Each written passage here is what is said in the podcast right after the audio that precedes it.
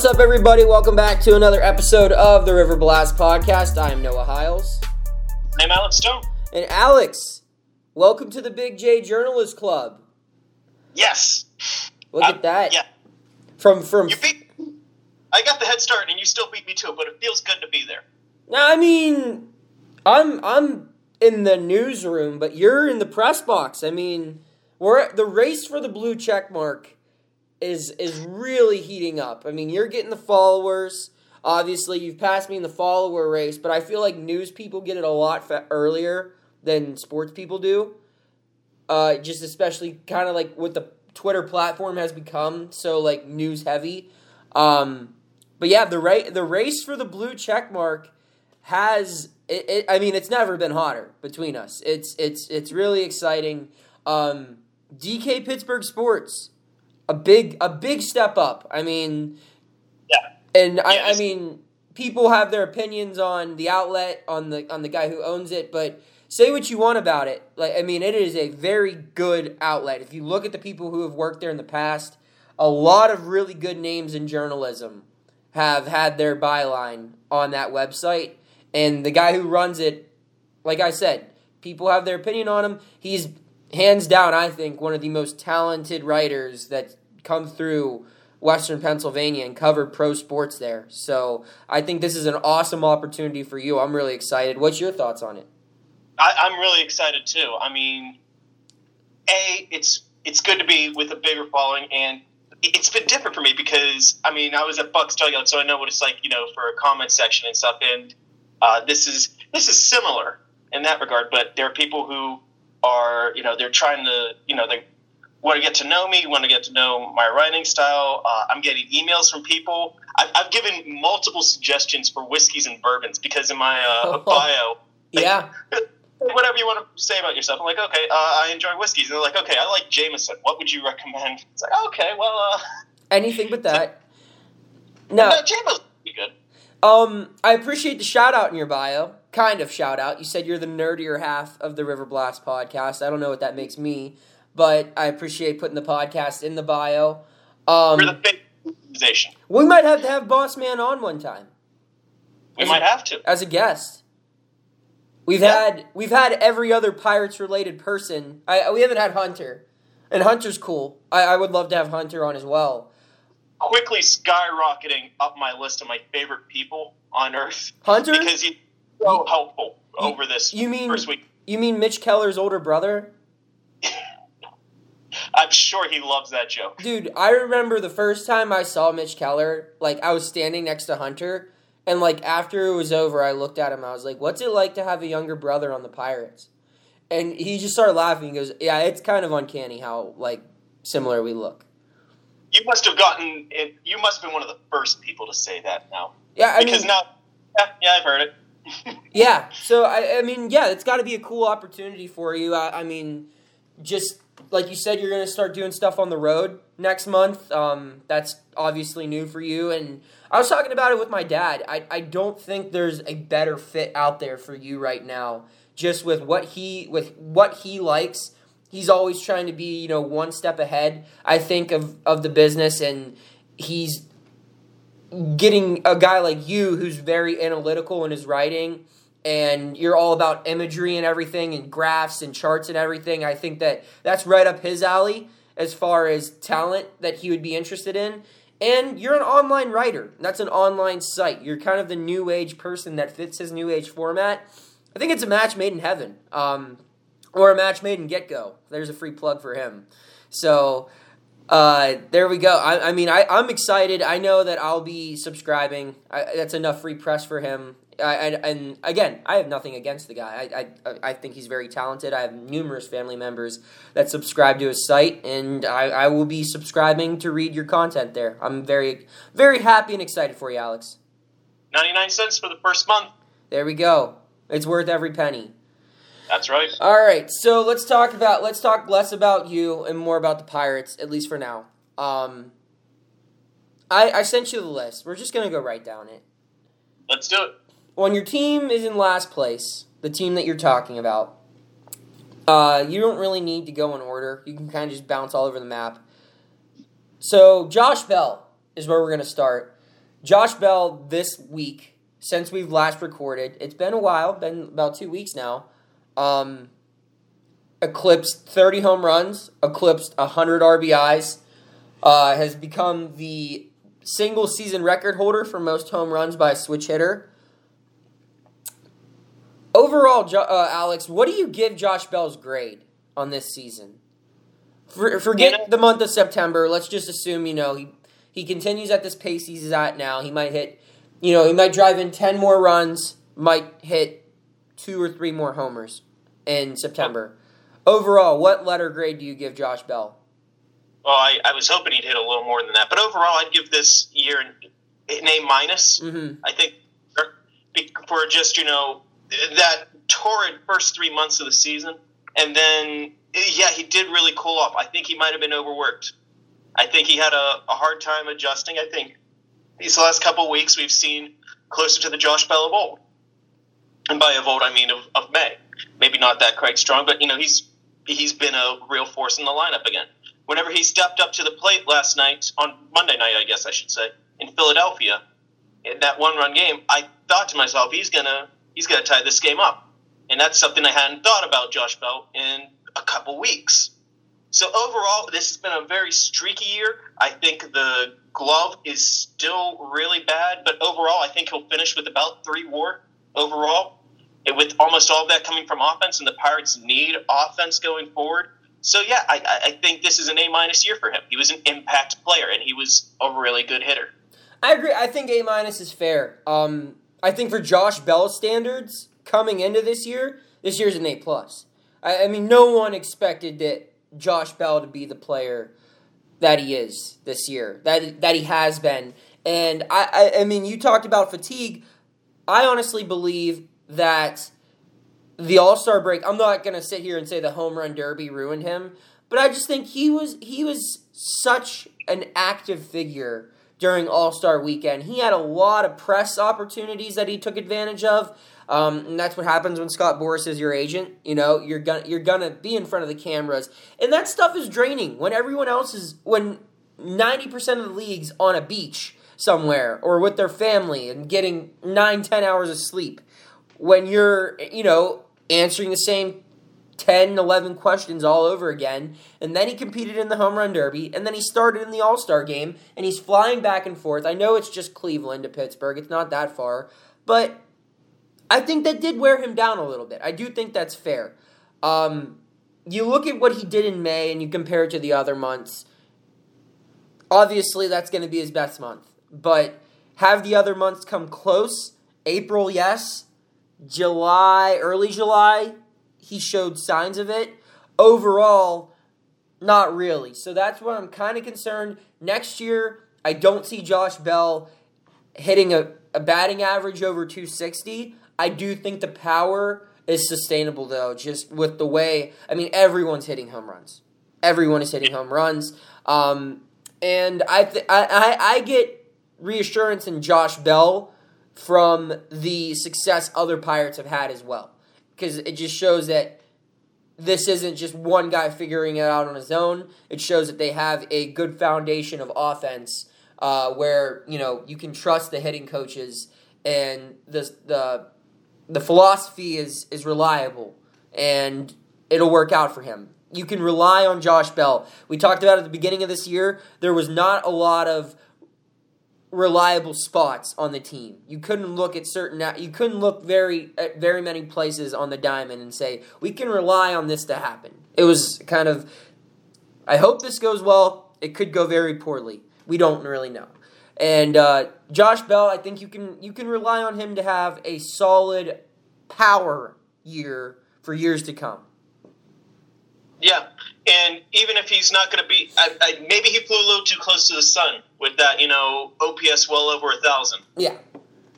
But if his OPS is somewhere in the nine hundreds, yeah, that that could work. That's really really good. I mean, this year he's on pace to be. It's either the eleventh or twelfth player in baseball history to hit forty home runs as a switch hitter. Yeah.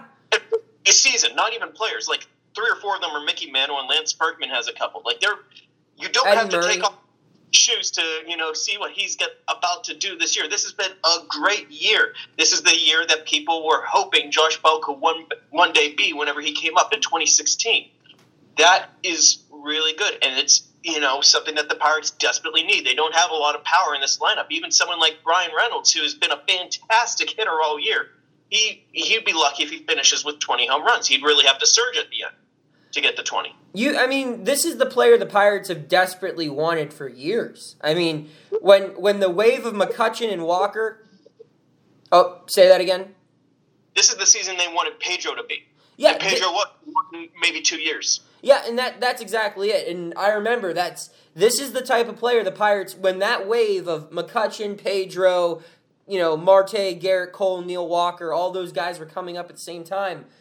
Y- you needed that power, that slugger. And Pedro kind of was that. He was that for a year, a year and a half, and it just came it came in waves. And it was the good times, boy were they fun, but the bad times, I mean, you couldn't sit down the first baseline because you might be killed by one of his throws. So Josh Bell also throwing problems, but they already got the first base issue result. Like they put him in the position where he has to throw the least. But this is exciting. It's exciting to have a player. Now, I will say, I cannot remember the last time the guys hit a home run to right field. That's a little concerning for me. Uh, that is. I, I mean, I you pull the ball, pull the ball, but I guess when you're that freaking big and you're that strong, and the baseballs are flying off the bats like they are for whatever reason this year, wink. Uh, it doesn't matter how the ball leaves the yard. If it leaves the yard, it, it it's four bases. It's one run sometimes more if there's people on base. So good for Josh Bell. I'm good to see. I'm glad to see he didn't completely bottom out. I'm glad to see this wasn't a McCutchen 2012 second half or you know post All Star break where just everything kind of fell apart. A guy who you know 2012 McCutchen was a surefire MVP until he just vanished for all games in the second half, aside from one when he hit that walk off against the Reds like in the last week of the year. But you know, I'm I'm glad to see Josh Bell kind of putting it together a little bit toward the end and rounding out what's been a career year for him and a career year for Pirates hitters history. I mean, he's he's throwing his name in that in the same conversation with guys like Stargell, guys like Bobby Bonilla, Barry Bonds. That's that's exciting stuff for this Pirates team.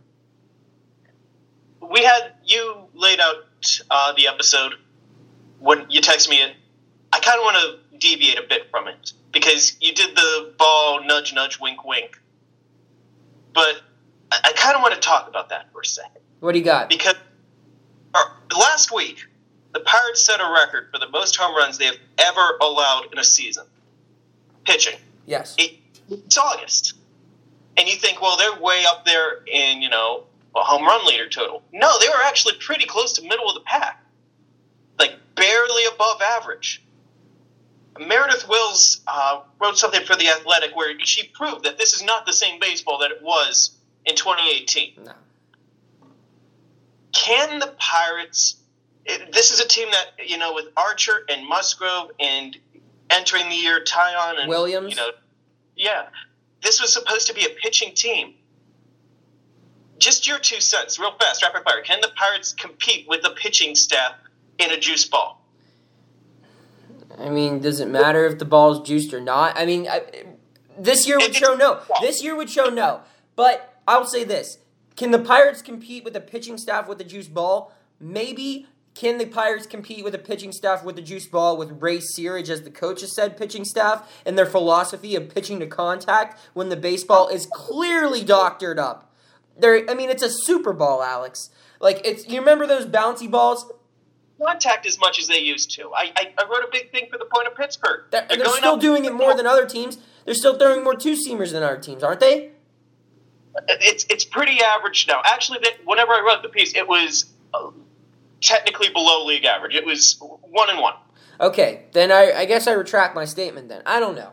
I I just I, something's got to change philosophy wise because you can't just have. I mean, the pitching staff that they had last year was really good, and then there's got to be some reason why it's just so bad this year, and it can't just all be the baseballs.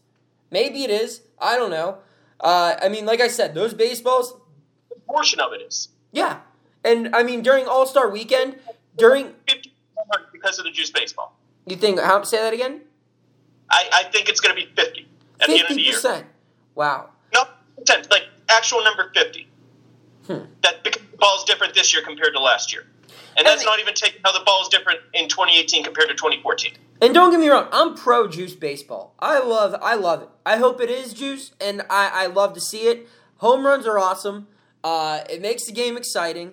And everyone's like I mean, if you look around, everyone, everyone on every roster has 20 home runs this year. It's insane. It's insane. Starling Marte like beat his career total in home runs like in early August. Like Josh Bell beat his career total in home runs in like July. And- just like everyone, and rookies are breaking franchise records in home runs. Mike Trout, a guy who's been, you know, 30-30 guy, he's like on pace to hit like 55. They- like just they're flying out of the park. It's like every park is Coors Field, and I don't hate it. I don't hate it, but it's clearly a juice ball, and um, it's interesting. It's interesting. I think that I don't. I can't answer that question, Alex, because the Pirates clearly were not prepared for the home runs to occur at this rate. Uh, and it's not just them. I mean, the Orioles broke the MLB record for most home runs allowed in August. I mean, there's a whole month of the season, and they still they broke the record that month. And a lot of teams are serving. I mean, Justin Verlander might win the AL Cy Young, and he has allowed more home runs than I think anyone else in the major leagues this year. So everyone's serving him up. So I think the Pirates kind of just entered this year, and it's like that. It's like that uh, meme where like the kid just walks in and like sees everything and just like immediately panics and turns around. Uh, they're like, what? What the hell's happening? There's just home runs fire, fire, flying out right field, left field. Our pets' heads are falling off. They were clearly caught off guard by this. We'll see how they regroup. It might be firing their pitching coach. It might be signing different pitchers. It might be changing their philosophy. It might be pitching higher up in the zone. I don't know how you address it, but they clearly need to. Um, so the answer to your question is I don't know because the pitching staff does have talent. The balls might not be juiced next year. We don't know. Uh, um, um, if they are juiced, I'm excited to see how they do address it because they have not really made any adjustments for it this year. All right, sorry for the detraction. You want to go back on Pat? Yeah, path well, that- we could just move on. Um, another guy who plays first base, who's had a great year, is Jose Osuna. I've been a Jose Osuna truther since spring training 2017. I was on spring break with three of my best buddies. We did a baseball tour. We stayed in Tampa Bay, Florida for six days. We went to six different facilities. Each day we went to a different spring training game like Detroit, Philly, Pittsburgh, uh, the Yankees, uh, Blue Jays, and uh, the Orioles. Those were the six ones we saw. And then the seventh day, we went to Daytona Beach. It was a hell of a spring break, spring break trip. But at the Pirates game we went to, my friend, who uh, is an Indians fan but doesn't really watch baseball aside from Indians baseball, he watched Jose Osuna play first base, and he goes, "That guy right there, that's a Pirates' next superstar." And I said, "That guy right there, Sam, might never play 110 games in a major league season in his career." But then, in that game, Jose Osuna hit two home runs in that spring training game, and since then, I've been a Jose Osuna stan. I thought he was a man without a position. The Pirates have a couple of those right now, uh, in Moran and Osuna. But I'm excited. I'm excited to see how they use both coming into next year because obviously Hayes is the future third. But I think you have a guy in, in Jose Osuna and a guy like in Colin Moran, aka my best friend, um, who both deserve, I think, an opportunity to start in 2020. Am I off base by saying that about Osuna? I don't think I'm off base by saying that about Moran. Uh, I, I think you're off base by saying it about Moran. I think this year, I, I know he had a home run against the lefty on uh, Tuesday, but a the lefty was Drew Smyly, so eh, not to take that away anything away from Moran's numbers are really good for a for a pedestrian. Honestly, he's got a lot of RBI, but that's because Josh Bell hit seven thousand doubles, you know, in the first couple months of the season. That's that's an exact number. Condition. Hashtag DKPS. Hashtag Pirates. That's how you get it into the live file. Uh, but I don't know about Colin Moran. I don't know what his 2020 future is. I don't. I maybe you could turn him into like this Adam Frazier type guy where he bounces around at, at third, second, first base and just be a utility guy. But for Osuna, this might raise an eyebrow. I like the I like the body of work this year. Yeah. You have to like the work work this year. It's also been a very different Jose Osuna that we've seen in the past because Jose for years, his first two years in the majors, it was he struggled against righties, but he mashed against lefties. Okay, platoon player. This year he's hitting the ball hard against lefties, but they're not falling for hits. This year he's hitting okay against righties, actually a little better than okay. He's hitting pretty good, but he has fantastic results against them, which might be a little unjustified, and that's kind of boosting up his season stats. And I'm concerned because this is something that happened last year with Adam Frazier.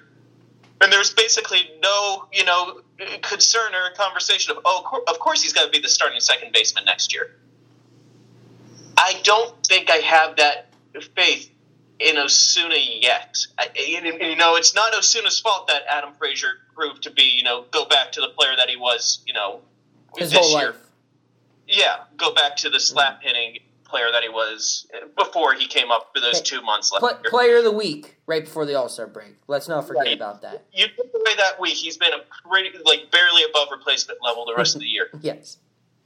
So my here's my plan for Jose Osuna because he has earned a chance, I think, to play as an everyday player. He is my opening day third baseman next year. Whoa. And whenever Brian Hayes is ready, and if he can unseat Osuna, he had he has the job, and then Osuna goes back to corner outfielder and backup corner infielder. I I have a better one for you. All right. I my opening day next year, Jose Osuna and Colin Moran platoon in right field. what about Polanco? Polanco plays left field. I, I, I don't think they're going to put Polanco back in left. I think he's right for good. I think 2017. You're right. You're right. Okay, well, their arms suck. All right, then let's just say left field. I'm just trying to think outside the box. I wish, I wish this guys like Moran and Osuna. I wish the national, if the National League got the designated hitter next year, this problem is solved. You platoon both of them at first base, and your your answers are you, you have your answer.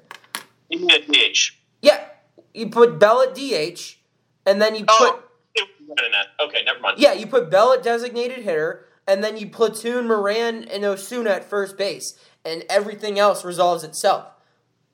Moran just had a year of platooning, and he was average. Yeah, but I mean, but th- that's the thing where you could play Moran at third still. You could play Moran. You you used Moran like you kind of used him at the beginning of this year. To me, what? I think I think the Pirates would be better served giving Jose Osuna a starting job than having him be the left-handed platoon with Colin Moran. If those are the only two options, I think you have to put Colin Moran on the bench. He's proven that he could be a good pinch hitter. He's proven that he could play second and first base at a pinch. Can't you say the same thing for Osuna? He's I, I, I think, no, but I think but Jose Osuna has hit the ball harder. He has gotten better results. Fair. I think he's better in the field and on the base paths too. I think Jose yeah. Osuna compared to Colin Moran is the better ball player. Okay. And if one of them start, I don't think it's really a debate. All right, that's fair. I mean, hey, you were you and Alan Saunders laughed in my face when I said this guy was good. You know what? I, we did. It was this year.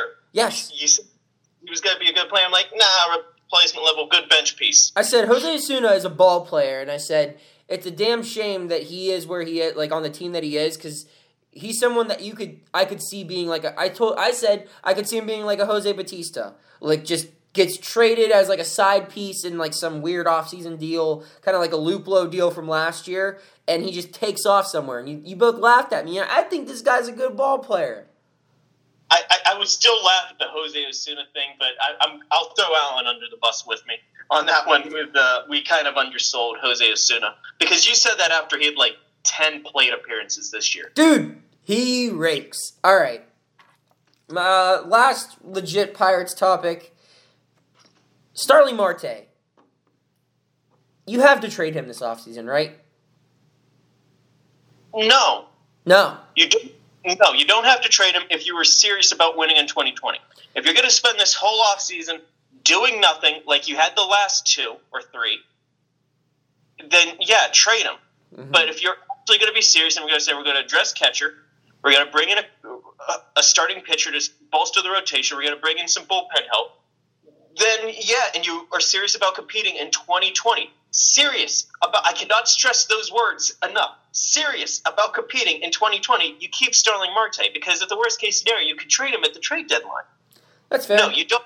You don't have to trade him this offseason, I don't think. I think this would be the highest his value ever is. hmm And that's why But- that's why I think you do trade him. And I, I and I think that Marte. I know every fan hates to hear this because it's it's failed immensely for the Pirates. But Marte provides the Pirates with an opportunity where you've seen it with outfielders before, where you can get better in the future and kind of sell now. You can do both. Like you saw this with Cespedes when he got traded. The A's traded him, and they built for now and the future. And uh, I, I think this is the kind of the same thing with what you could do with Marte. I think you could flip Marte this offseason and you can get a catcher for him. I think you could get a young catcher for a team that's looking for that last piece to make a run. And I guess you could do that at the deadline, but if you're trading Starling Marte at the deadline, you're you're waving the white flag on the season. I think if I think there are enough guys now. You move Reynolds to center field. You have Polanco and right. There are enough options out in left field, and I'm not talking about Jason Martin. Let me throw some other names out there. What about Kevin Newman in left field to start next year? That would be out there. I, I would rather put Newman at second and Frazier in left. If- See, I don't want that- Adam Frazier in my opening day starting lineup. I, I, I could I can understand that, but I think I would rather have Newman in the infield. I know he's moonlit. Give me Kevin. Give me Kevin Kramer and Cole Tucker at second and Honestly, short. I would rather have Cole Tucker play in the outfield. I think You said with his- this, but I, I don't know. Yeah. I just faster. I, I think he would transition better. I think I could make him into a defensive monster as an outfielder. I mean he's kind of a defensive monster at shortstop. I, I, think he's a really good defensive shortstop. I'm talking like Starling Marte. What about what about Cole Tucker at center field? Then you keep Reynolds in left and Polanco in right. That? Was also what I was going to bring up. I, I don't think Bryan Reynolds is an everyday center fielder. Yeah, I and I, and that would be the, probably the bigger concern. And I don't think Newman could play center field, but now that we're talking Cole Tucker in the outfield, I know that would be a very unpopular popular move for the Yinzers that fell in love with him simply because he had hair like a really good strong safety that played football five years ago. But aside from that, I I, I think that kind of would work. I, I mean, I think defensively he would probably. If you move Cole Tucker to center field, you told him in September, said, hey, we're going to play at shortstop in September when you get called up. But then this offseason, you're moving to center field. I think if you gave him an offseason to prepare, Cole Tucker and you traded Marte away, Cole Tucker is the best defensive outfielder you could have on your on your in your in the entire organization. I, I think so. I mean, I'm hearing great things about Swaggerty. Yeah, You know, that's that's a while away. he's a couple years away. Yeah. Yeah. So, and yeah, I mean, I'm excited, and I don't know, I, I, I just think there there are ways. Is value, and I'm not I'm not a Marte hater. I've always appreciated him, uh, not as much as others. Like I, he's pissed me off, but I do understand how good he is and how much value he provides. And like we talked about consistency, he was that consistent guy. He was the only consistent guy on this Pirates team for a while, unless if he was removed from the field for off-season problems or injuries, he would probably be one of their more reliable guys statistically.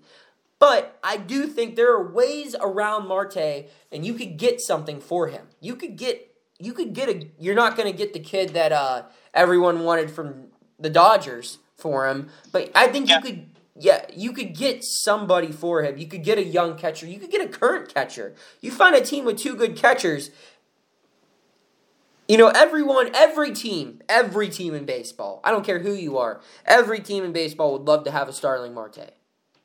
Yeah, and, and I did back of the envelope math, you know, during the trade deadline, and I basically came up with going based off surplus value of what Starling Marte would give and what the prospects in those range usually would get.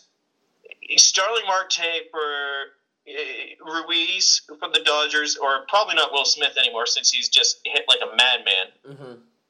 up to the majors. But it was like Screw At the the, time, was like- Dodgers, by the way. What the hell? in return. And if you want a catcher, that that would be it. I think I think the Pirates, if they are going to be looking for a catcher, I'm, I'm not going to say Yasmani Grandal anymore because I've made that painfully clear.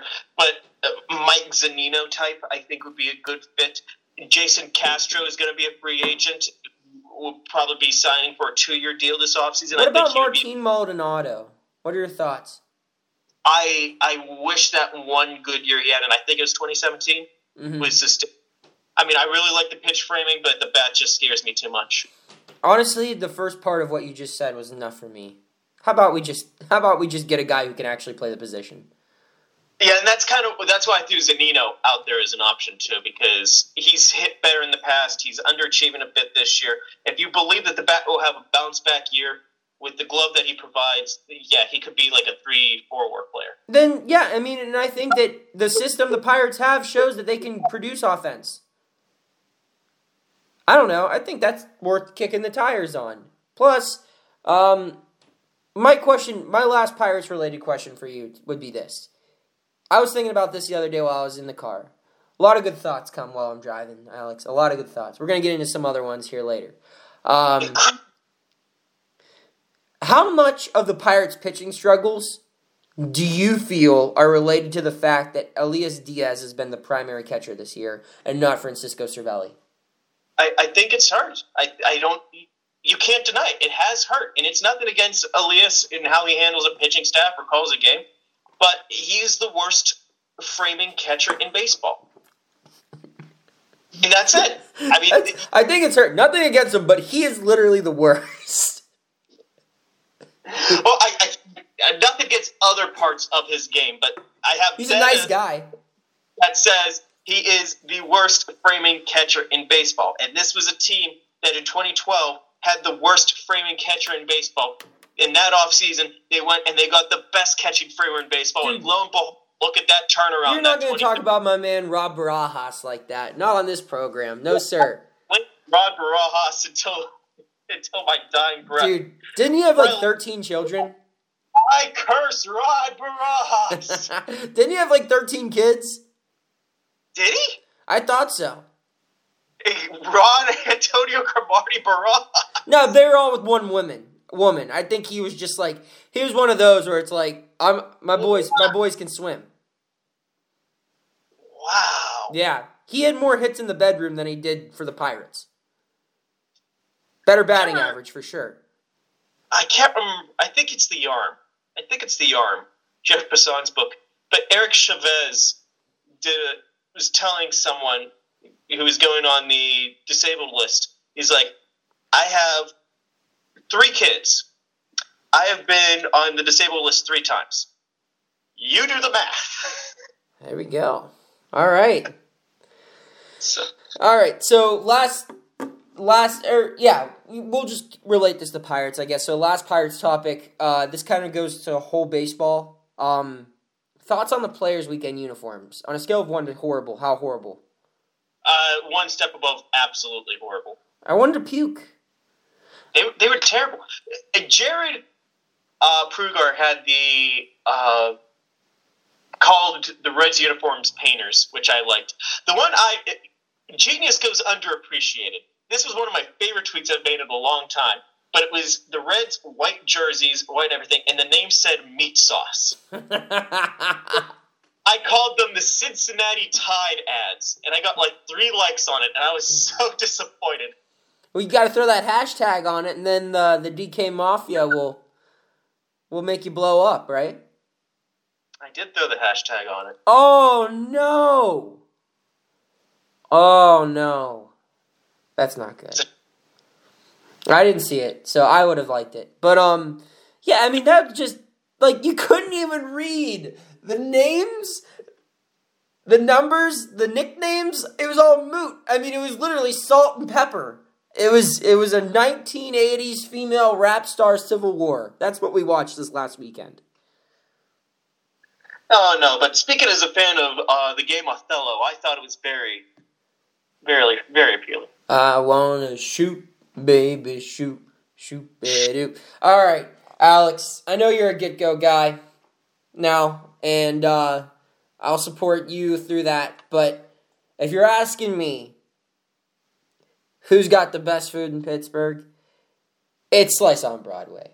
Our segments are brought to you, our, our second half of the show, I should say, are brought to you by Slice on Broadway with locations in Carnegie, Beechview, East End, and of course our favorite at PNC Park. Slice on Broadway has it all from their perfect pizza, spectacular salads, super delicious subs, and everything they make is handmade and the best your money can buy. Hey, Alex, want to know why?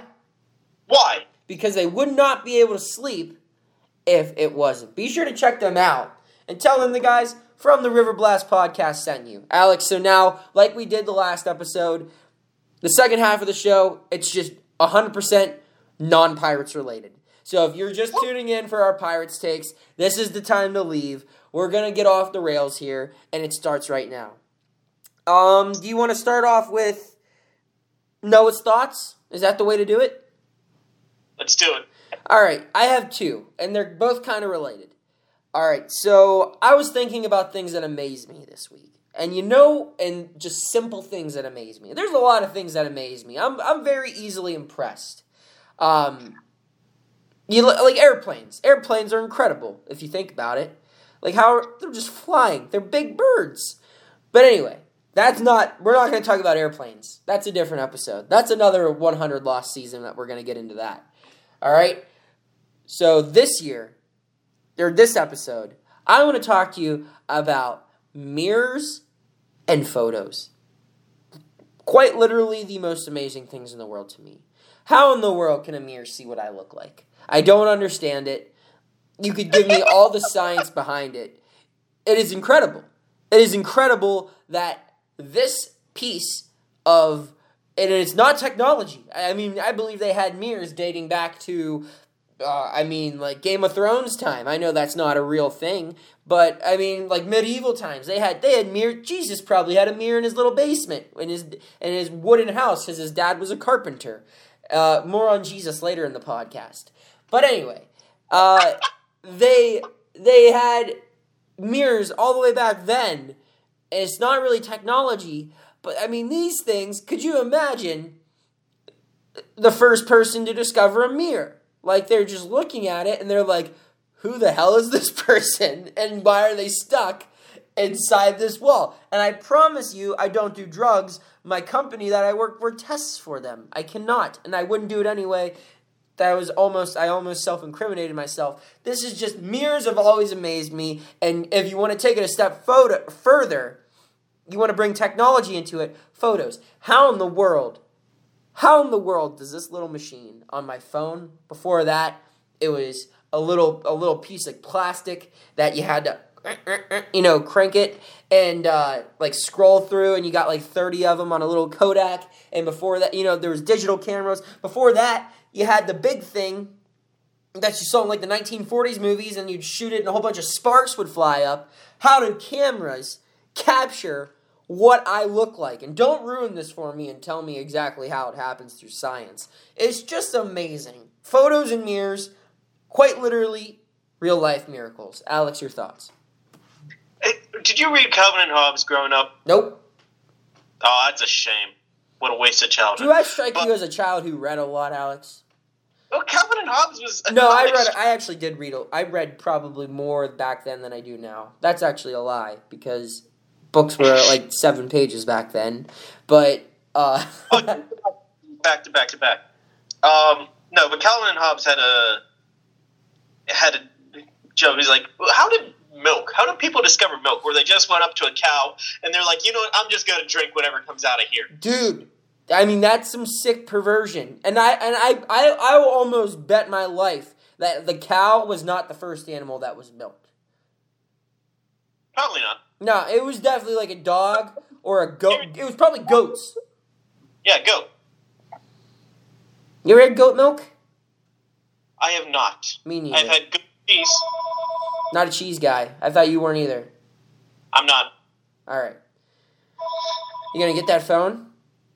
No, we gotta let it pause for a second. No, you're good. You're good. We'll let it play. Is that is that is that boss man calling?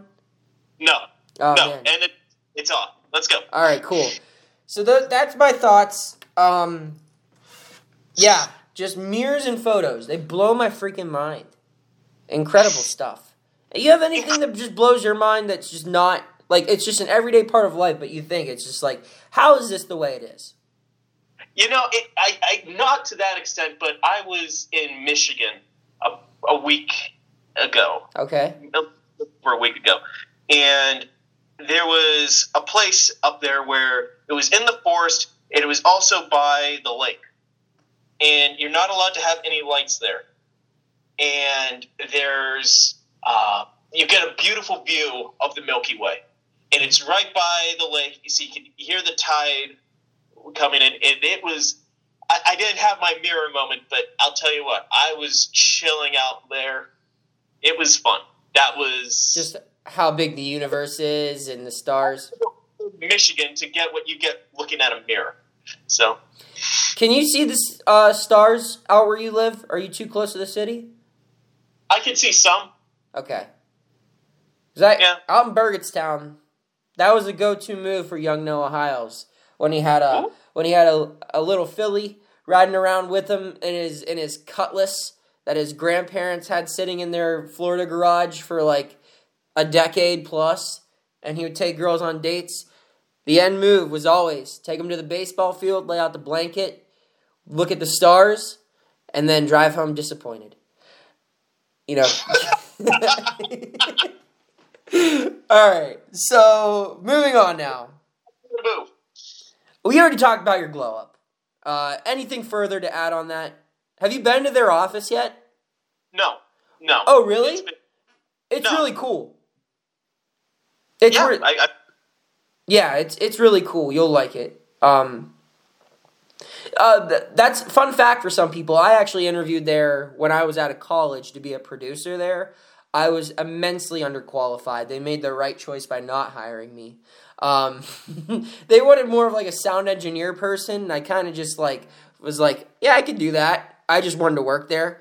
Um, and I think I, I won everyone over with my personality in the interview, but like skill set wise, they were like, this, like we would like to hire him. He seems like a nice guy, but he's just not what we need right now.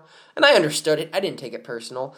Uh, but yeah, I mean, it looks like a cool place to work. I, I, I- envy you, man. It's lucky. It's a cool. All right. My next topic that I wanted to bring up, unless you got something you want to bring up for non base Nope. non pirates, we're gonna talk about another baseball team.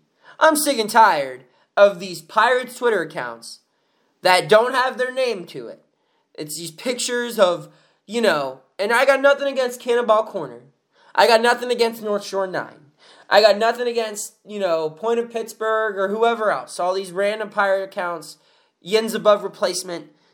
But some of these accounts spewing this Cleveland Indians hate coming on my timeline. And I don't follow. That was arguably one of the most petty things I've said online, where the guy's like, if you don't like it, unfollow me. And I said, buddy, I don't follow you. And like, like, I mean, that was like Vince Carter gif, like, it's over. No, but I, I mean, I'm ti- I'm sick and tired of this Cleveland Indians hate, just saying that they win because they're in a crappy division. When the year before they went to the World Series, the Kansas City Royals won the World Series. They had a prominent Detroit Tigers team that was still kind of relevant during their come up. And this year, well, granted, last year the division sucked. The year before that, it was pretty bad as well. Well, no, the year before that, in 2017, there was another playoff team in it. This year, the Twins are good. The Twins are good. yeah. So, I mean, I, think that's- I think that's the main reason for the hate of the Cleveland Indians that they rested on their laurels. Yes. That did not expect the Minnesota Twins to actually be competing for the division, and all they had to do was win 86 games with the team, and then just hope that their starting pitching was good enough to carry them from there. They were basically, they were basically the 2016 Pirates. Is But- the best way of putting. it. the difference is that like the Pirates tried to do by relying on young talent and developing, Pirates can't develop. The Indians have successfully showed that they can develop, which I do respect. The Indians also made the best trade, second best trade during the trade deadline.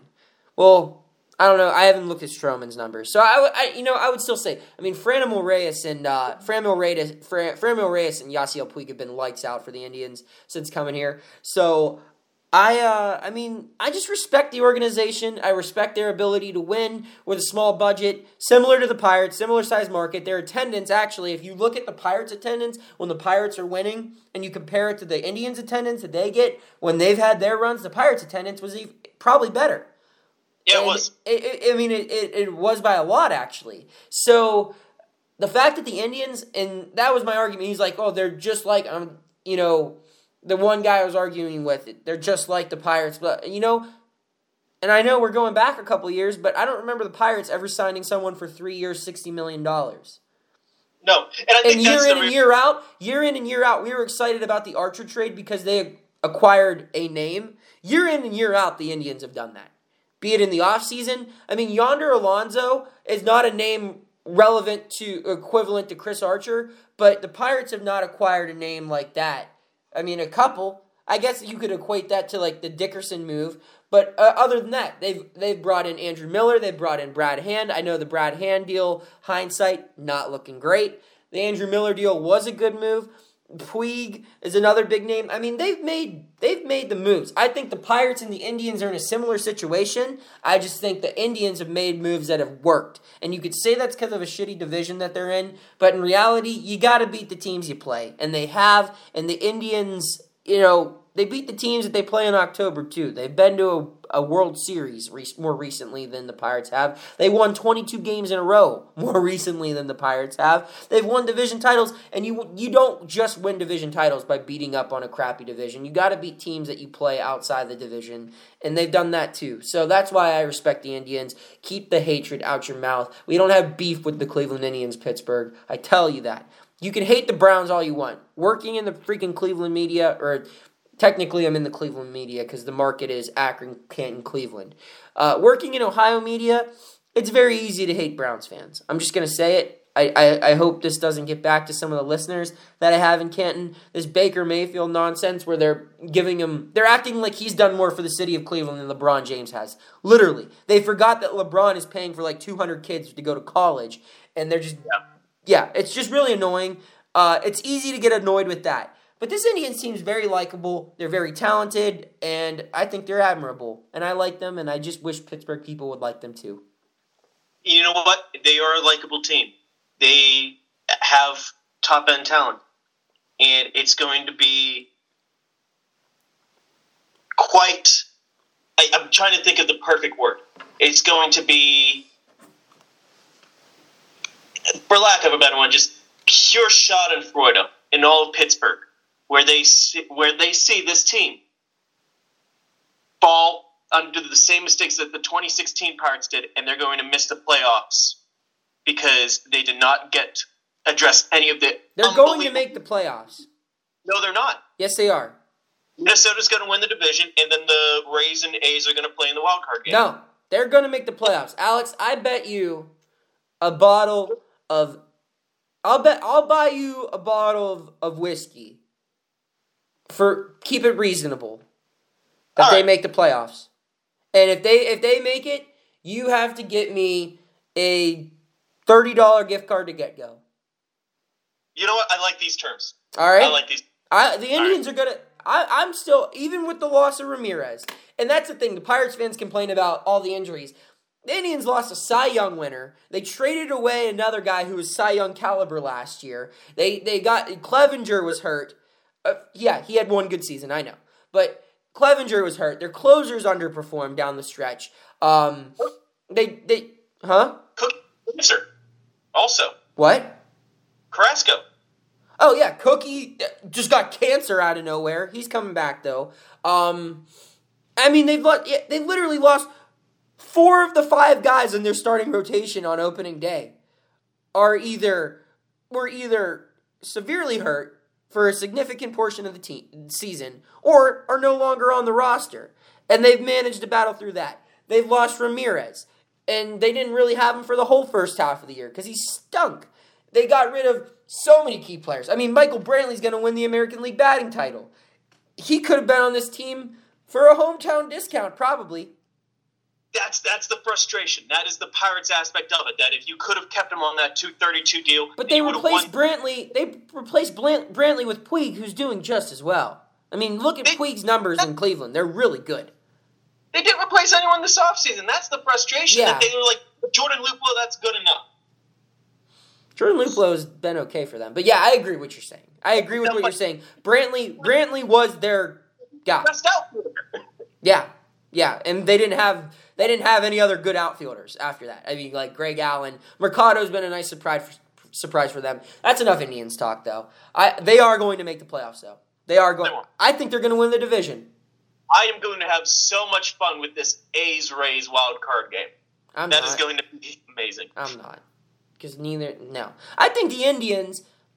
What's frustrating about them, if Ramirez is healthy, I think this Indians team is probably the best, ch- has probably the best chance out of anyone in the American League to beat the Astros.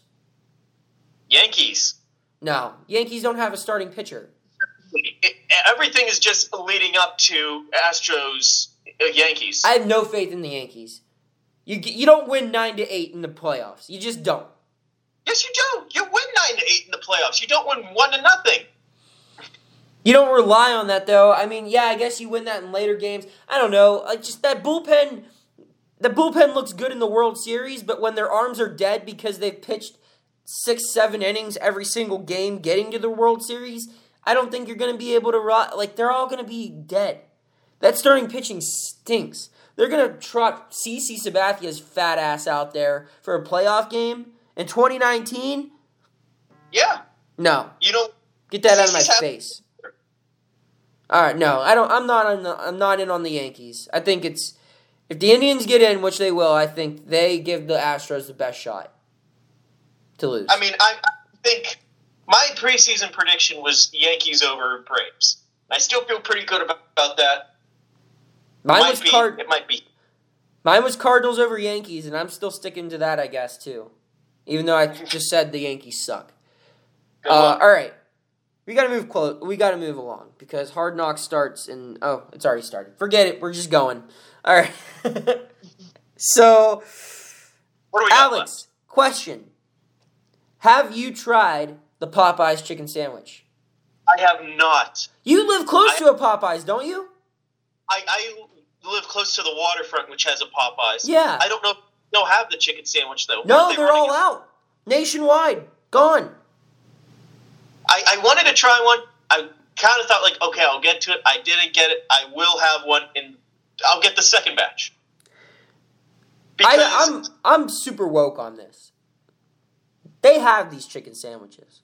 They're just continuing this wave.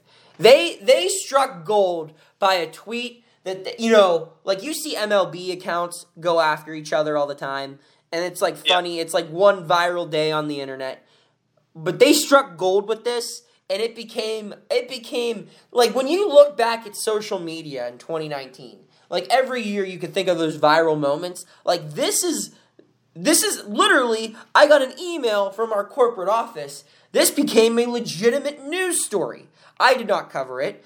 You know, I feel like there's more important things going on in Ohio right now than Popeyes versus Chick fil A. I mean, if you just pay attention in the news, there's been some kind of depressing stuff happening in Dayton and whatnot. But anyway, um, this this whole thing has gotten way out of hand. I'm woke on it. They're just sitting on a big old stack of those chicken sandwiches, and I respect the hell out of Popeyes.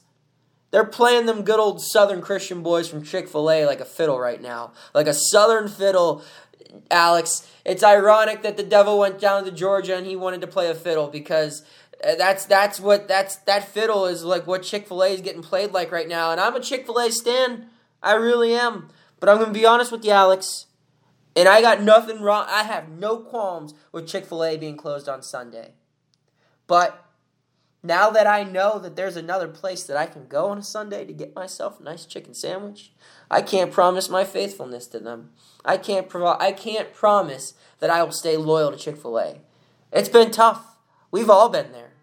You, you, you know, you had a little bit too much to drink on a, on a Saturday night. You just think, man, a chicken sandwich, some nice some nice some nice hospitality while I'm going through the drive-through. They're not judging me from clearly wearing what I was wearing last night. They're not judging me because I haven't brushed my teeth yet and it's one o'clock. They're you know they, they know they they they figured that's probably vomit on my shirt, but they're not gonna ask questions. But I don't have that opportunity at Chick Fil A. Popeyes, they don't care. They just want to sell them chicken sandwiches. I'm excited for it. I haven't tried it. Um, my question originally was going to be, what has has Chick Fil A in this one weekend run, this one week run, taken the spot of White Claw for the food hype of the summer? You, you mean Popeyes? Yeah, Popeye, Popeyes. Has Popeyes because White Claw White Claw dominated the summer. Dominated. But did Chick fil or did Popeyes just come out of nowhere at the end? Uh, Did they did the glass shatter and Popeyes was stone cold just coming down there? Oh my god, it's Popeyes music. And like the glass shatters and you hear love that chicken for Popeyes and they just come in and they just start stunning everyone. Did that just happen? I, I think it did just happen. I, I mean, it, this is it's it's going to be the fall of Popeyes, and I mean that the autumn of Popeyes, not you know the downfall of Popeyes. This is. I just I- don't I- know. Chicken sandwiches. Whenever they get back, whenever they announce that the second batch is there, catch me at the waterfront. I mean, yeah. I mean, it's it's everywhere. Darren Rovell was a part of the review. Uh, I, I mean, just everything. Everything was all. uh, It was it was awesome to see, man. I, I was all about it. Like the memes that that that photo. I'm sure you saw it of that woman who worked for Popeyes, and she's just slumped over on a bench outside work, and people were saying, you know, like like originally it was like Popeye, like you you guys wore her out, but then like you get the retweets going and people were comparing it to the Michael Jordan flu game, Too, you know, Michael Jordan flu game. The best news was with uh, seeing the first time I saw that meme was whenever Schefter dropped the Andrew Luck bomb, and I clicked, and that was the first response. all right, we'll move on now. Uh, we talked about your personal news. I just thought I'd give everyone a little update on my personal news real quick. Oh, before we do that, no, actually, no, we'll, we'll close with a different one. Um, personal news. I have had some interesting news stories. I sat in the same chair as Jesus, allegedly. I sat in the chair. I can't confirm that Jesus sat in it because I wasn't there. But Okay. it wasn't in ni- it wasn't in like the biblical times. Like allegedly he sat in it in like 1940. Oh, Yeah, um long story short, there's this lady in Canton. She had a whole bunch of health issues. Uh she was in the hospital for 10 months. She converted converted to Catholicism while in the hospital. They sent her home to die and Jesus and one of her like favorite saints came and visited her and healed her multiple times. Um, she then went on to basically uh, become like a saint. Like she's being petitioned for sainthood, uh, and her house has been looked at as like this this secret hidden gem for Catholics all over the country, where it's now like it's like a shrine, and people who practice the Catholic faith will come from all over the country, and in some cases all over the world, and they look at that as a place where they can go and pray and get healed, and it's like right in Canton's backyard. The AP wrote a story on it like a week ago, which is why I went to cover it, and um, they said like that week they had at least one person from every state there, and it's just this little house in Canton, and it's some of the stuff there. It was actually pretty incredible. I went there pretty skeptic. Uh, I, I am a person of faith. I'm not Catholic, but I do practice Christianity. Not that we need to really get into that. I'm sure people don't really care what my religious views are. If they do, you know, great. That's great. Regardless, um, I was open to it. I guess I wanted to. I wanted to find out what the hype was about. But yeah, I there was some stuff there. If you want to check out the video, it's on WHBC's Facebook page. Um, you have to scroll down a little bit, but check it out. It's it's an interesting tour, and I don't know if I sat in the chair in Jesus or not, but I'm not throwing it out the window, Alex. That's all I gotta say. You need to check it out. It was an interesting tour. did you ever watch the movie In Bruges? Nope. I think it's on Netflix, and if it is, you know, that's a recommendation just for everyone. But in In Bruges, they uh, are sightseeing and they go to a church, and at the church they said uh, Jesus bled in this basin, and you know they've just never let it go empty, and they put in you know fresh water along the time, so you could actually drink a, a little bit of Jesus's blood, and that's the thing there. So that's what your story reminded me of. I won't spoil the joke of what they do there. Okay. Yeah. What? I. Yeah. There's no so Jesus you, blood. Which, if anyone has seen in Bruges or they're going to watch it, they're going to be like, "Wow!" Reminding Alex, Noah reminded Alex of in Bruges. That is not exactly a good thing. All right. Um, I also got to ride the Oscar Mayer Wienermobile, and uh, to, that was pretty sweet. So, and then I've covered some other stuff, but that Jesus chair, I just wanted to address that because you talked about that on Twitter, so I thought I'd address that. But news is uh, it's interesting here in Ohio. I like it. I'm excited for football to start up. I get to do that on TV. Friday is my first broadcast. Um, overall, it's exciting.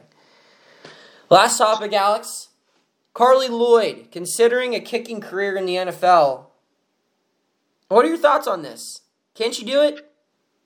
I mean, I guess the first question is: She are women allowed in the NFL? Yeah, I think so. because so. Major League Baseball, there is like an actual rule saying that there aren't allowed to be any women players. I, I think know. I think women are allowed. Yes. Okay, so just going based on the assumption, then yeah, if she can earn the job, she was hitting like what fifty five outs. But here's the thing: I watched that video. She was like 10 steps back. That's like a kickoff. Every kicker in the NFL can can make that kick from that far. Now, I'm not I'm not doubting her. I'm not that guy. Oh, well, you know, she's a woman, she can't play. She she literally made a living from kicking balls far and accurately. So I'm not discrediting that. I just want to see like that video. I saw, you know, she she had a long run. Most NFL kicks you know, from that distance, people are blocking that. You can't be that far away. So let me see you do that from three steps back. Trying to show that, yeah, I can hit it from 55.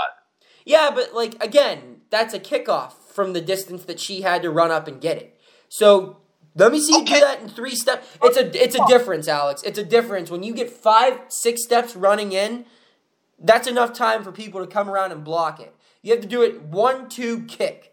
And when you can do it then, let me see it. I'm not discrediting that. I think she probably could do it, but I need to see that before I can really believe in her. Okay, but well, how about just take it the other way with uh, from the kickoff?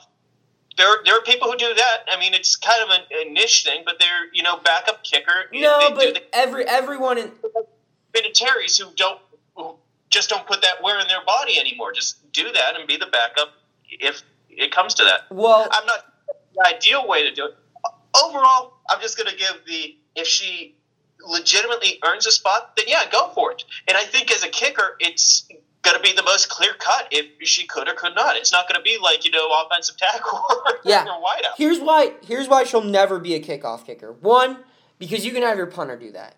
It, it's so easy to kick a touchback in the NFL especially since they moved the ball up. Like that's why Vinatieri did that. McAfee, Pat McAfee would do the kickoffs. Like you can have your punter do that, and it's not a problem. Two, if it does get returned, you don't want. I mean, Carli Lloyd. I don't have her stats in front of me, but I'd imagine not a physical specimen that would probably be capable of tackling an NFL player. So, and and like everyone roasts kickers, but like kickers in the NFL, they would be the some of the biggest dudes on a college football team. Like most of those guys are jacked. So uh, no, Carli Lloyd would never do a kickoff. It would be field goals only. She would be a place kicker, and um, if she's good enough to do that, yes. But they would be insane to put her on kickoffs, and that's that's not me being sexist. That's just me knowing the difference between how men and women are built biologically, and knowing that Carli Lloyd just by her physical build, even if you throw shoulder pads and a helmet on her, she's just not physically built to tackle NFL kick returners. It's just, it just would not be a smart decision. quite frankly, I wouldn't want my kicker anyway eh, to tackle the kick returner. Yeah, but last- like you need to have some like that's another reason why Vinatieri probably doesn't do it. It's just like he's old. You know, you could get him hurt by doing that. You need a younger person doing that, and you, Carli. Yeah, that's just not. You don't want to see that. Not an American hero. Real fast, rapid reaction because I just learned this. Uh, Kansas City Royals owner David Glass is negotiating sale of team to local businessman John Sherman for more than one billion dollars. Tweets ESPN's Jeff Passan. Yeah, Billion dollars for the Kansas City Royals. Pirates billion dollar franchise would would uh, a certain uh, person first name Robert take that deal if he was offered it? I mean, I pray. I mean, I think I think the parade for Nutting selling the Pirates would be bigger than the Penguins' last Stanley Cup parade. I am dead serious. If they coordinated it, I think more people would be excited about that because I really do think Pittsburgh cares about baseball. I really do, and I think that that if Nutting, I think if Nutting sold the team, I honestly think they would sell out 75% of their home games the following year. Even if they weren't competitive. If you got an owner that came in and they're what? What? They actually might out of I'm dead I'm dead serious. You do not never never discount the level of petty that Pittsburgh will bring to the table, man. Never. Yeah. There will be Yinzers who literally will buy the tickets and they will give every ticket away just to be like an FU to Bob Nutting. It's like when um it's like when I forget what country it was. They had hostages, American hostages, and as soon as Jimmy Carter was out of office, like Ronald Reagan got inaugurated. And then Yeah, like I- is it Iran? right. Yeah, it was the it was Iran, and that's uh, it was at the like last couple of days of Carter's pre- Yeah, presidency. whenever and as soon as Reagan was inaugurated, they like released them, and they just they did that just so Jimmy Carter couldn't be in office for that. Like that's the most petty thing I think in the history of the world. Second, right behind that would be Yinzers. just buying season ticket packages the day after Bob Nutting sold the team. They could sell it to basically anyone. Anyone aside from Antonio Brown buying that team, people would pack it. It would be great. It's not going to happen though. I'm not going to get my hopes up. It would be, it would be smart for him to do so because I, I really start I'm as clueless as I think he has been in the past about the the public relations of the team. Uh, I I really starting to think he gets the point that everyone hates him, and I I, I think that it would make sense for him to literally become a billionaire if he just sold the team, but it's not going to happen. I just can't allow myself to even get hope. I I'm not a billionaire. I do not know how billionaires think. DK But- not paying you that well? No, not yet. uh, but I can't imagine why someone who public image is important whenever you're a billionaire. Especially when you own media companies. Yeah, especially media companies. And you keep hearing how the Pirates aren't earning actually that much money. Why would you take all of this bullshit to make no money? Yes. Take your money and run, Bob. Take your ball and go home. We'll find another one. Yeah, and and looking past the fact that you know the next owner would probably just do the same thing. They're never go. Pirates will never have that goodwill. Golly gee, I just want to win no matter what. Mark Cuban, baby. no, Mark Cuban. Mark Cuban doesn't run businesses like that. I know he's the dream guy, but it, it, as as much as frustrations as the Pirates fans have of Bob Nutting, the best case scenario, besides you know the the dream of you know they don't care about profits. The best case scenario, I don't think is that much better. I think I think it's more a problem with Major League Baseball in its current state as a whole, punishing poor teams. I, I think the gap rapidly expanding, and it's been rapidly expanding ever since the late '90s. I think if the Pirates got a new owner that tried to go all in, I think you would see more of a similarity between when the Marlins got sold and their owner tried to go all in, and they immediately blew it up right afterward because they were like, "Oh yeah, we're not built to do this." Compared to like when the Cubs got sold and they immediately won a World Series. Marlins' new ownership immediately blew it up. No, no. I'm not talking about Jeter and everybody. I'm talking the ownership before that when they sold what? that was Loria. But when they got, I'm telling you, when they bought the team, they hired Ozzie Guillen, uh, or Jose Guillen, or whatever his name is, the guy who used to manage the White Sox, and they they signed Josh Johnson and and all those guys, and it just imploded halfway through the season. Loria. Loria became owner eh, beginning of the 2003 season. They just got the new stadium, so that's why they invested. I'm not talking 20. I'm not talking 2003. I thought they had a different owner. Me either, but that was Jeffrey Loria who did the investing. He signed Jose Reyes. He signed Mark Yeah. Buehrle. He's, that group, that was still Jeffrey Loria. That wasn't new ownership. That was a new stadium. Oh, And that was the condition. He had to pretend. we'll just forget everything I said then, Alex. What's your final thoughts? My final thoughts Yes. Jeffrey Loria is a bad person who should be scrummed from baseball history. What a terrible plight on this game. But not Derek Jeter though, my captain. Jeets, Jeets is not as. Jeets will never be as bad as Jeffrey Loria. Damn right. Bob Nutting is not as bad as Jeffrey Loria. Jeffrey Loria is, unless you want to go to like literal Nazi Marge Schott, you know, type of deals, one of the worst owners in the history of sport. Dude, have you read Rick Reilly's story on her? Like it like like one of the best Sports Illustrated features of all time. I'm going to need to now. Look it up. Just Google Rick Reilly Marge Schott. It's like the famous one where she's like praying on the cover of Sports Illustrated or whatever. It is one of the best feature stories you'll ever read. I'm dead. I mean, it is incredible. I'm excited. He was on Pardon My Take like months ago, and they talked about all of his famous features. Like he traveled with the Dream Team, but he wrote his Mar- his Marge Schott ones like it's like his Sergeant Pepper's. Like it's like you know like his his best work of art. Even though I don't think Sergeant Pepper's is the Beatles' best album, but that's neither here nor there.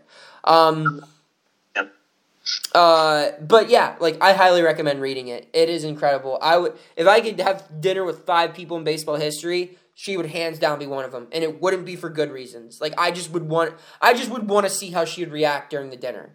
Like the other four would be like famous broadcasters or like Clemente, Jackie Robinson, but like Marge Schott would be on that list just so I, I, I mean, she could not be this bad, but I think she is. And I talked to another friend who actually knew her, uh, who I worked with in the media. His name is uh, Jack Serensic, and he was like, "Oh yeah, oh yeah." He had a lot of friends on that '90s front office, that '90s Reds front office, and he was like, people would literally leave. It said this in the story. Someone left the Reds front office in a prominent role to work for the minor league hockey team Cincinnati had, and they like almost doubled his salary. She was that awful. She was that cheap. Anyway, good final thoughts, Alex. Good episode. Um, and we'll see you next time. Yeah, see you next week. Let's go Bucs. All right, man. I'll see you later. See you. Do they have geckos up in your neck of the woods? Yeah, they have geckos all over the place. All right, cool. Just want to make sure. All right, man. I'll talk to you later. See you. Bye. All right, guys. So Alex just hang- hung up. Um, before the episode ends, I wanted to take some time to uh, give him a little bit more hype about this opportunity that he landed with DK Pittsburgh Sports. Uh, Alex would never say this because he's super humble, but I totally will say it because he's a great friend of mine, and I think he's one of the most talented writers uh, in the Pirates press box. He has worked so hard for this. A guy he has grinded. He has started from, you know, writing for websites where less than 50 people were probably reading his articles, getting paid, you know, what you would spend a weekend on beer. He would get paid a month, you know, for those websites. And that was early, early on before he had a credential. But that's how he got his start. And the guy has worked so hard for this opportunity. And as his friend, as his podcast co host, you know, and as a fan of his writing, uh, it's, it's just been an honor to watch him progress in these last couple years since I've met him. I remember talking to him earlier this year, early in the season, and he was kind of getting discouraged about how things were going with everything that was going on with Bucs Dugout. And he kind of hinted at the fact that, you know, maybe he needed to start taking away some of his focus he was directing toward writing about baseball and looking toward other avenues to make his money. And I don't know if he would ever give up on writing baseball, but I kind of got that vibe that the dream was kind of wearing thin with him. But I'm so glad he didn't because he is so talented and he works so hard and he's so passionate and he is just he's going to do great things there. And uh, I'm I could not be more proud of him as his coworker and his buddy. So read his stuff, subscribe for him, and uh, just enjoy the talent that he brings to the table. And I, I just can't wait to watch him take off from this opportunity. He's going to be a name that you're not only going to be reading in Pittsburgh, but nationally, I believe, in 10 years from now. He's going to be one of those guys that people our age refer to um, when they're inspired to get into this business. And uh, I mean, he is that good. I, I, I honestly think it. He's gotten so much better even this year, and I'm excited to see where this opportunity takes him moving forward. So, congrats to him.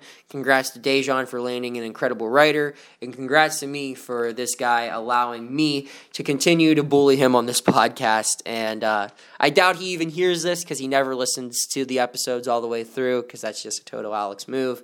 He's self conscious about that kind of stuff, I guess. But if he does, just want to say congrats to him. I would have felt bad if I didn't give him the proper praise that he deserved. So thanks for listening. Give Alex a proper shout out. And uh, as always, let's go, Bucs.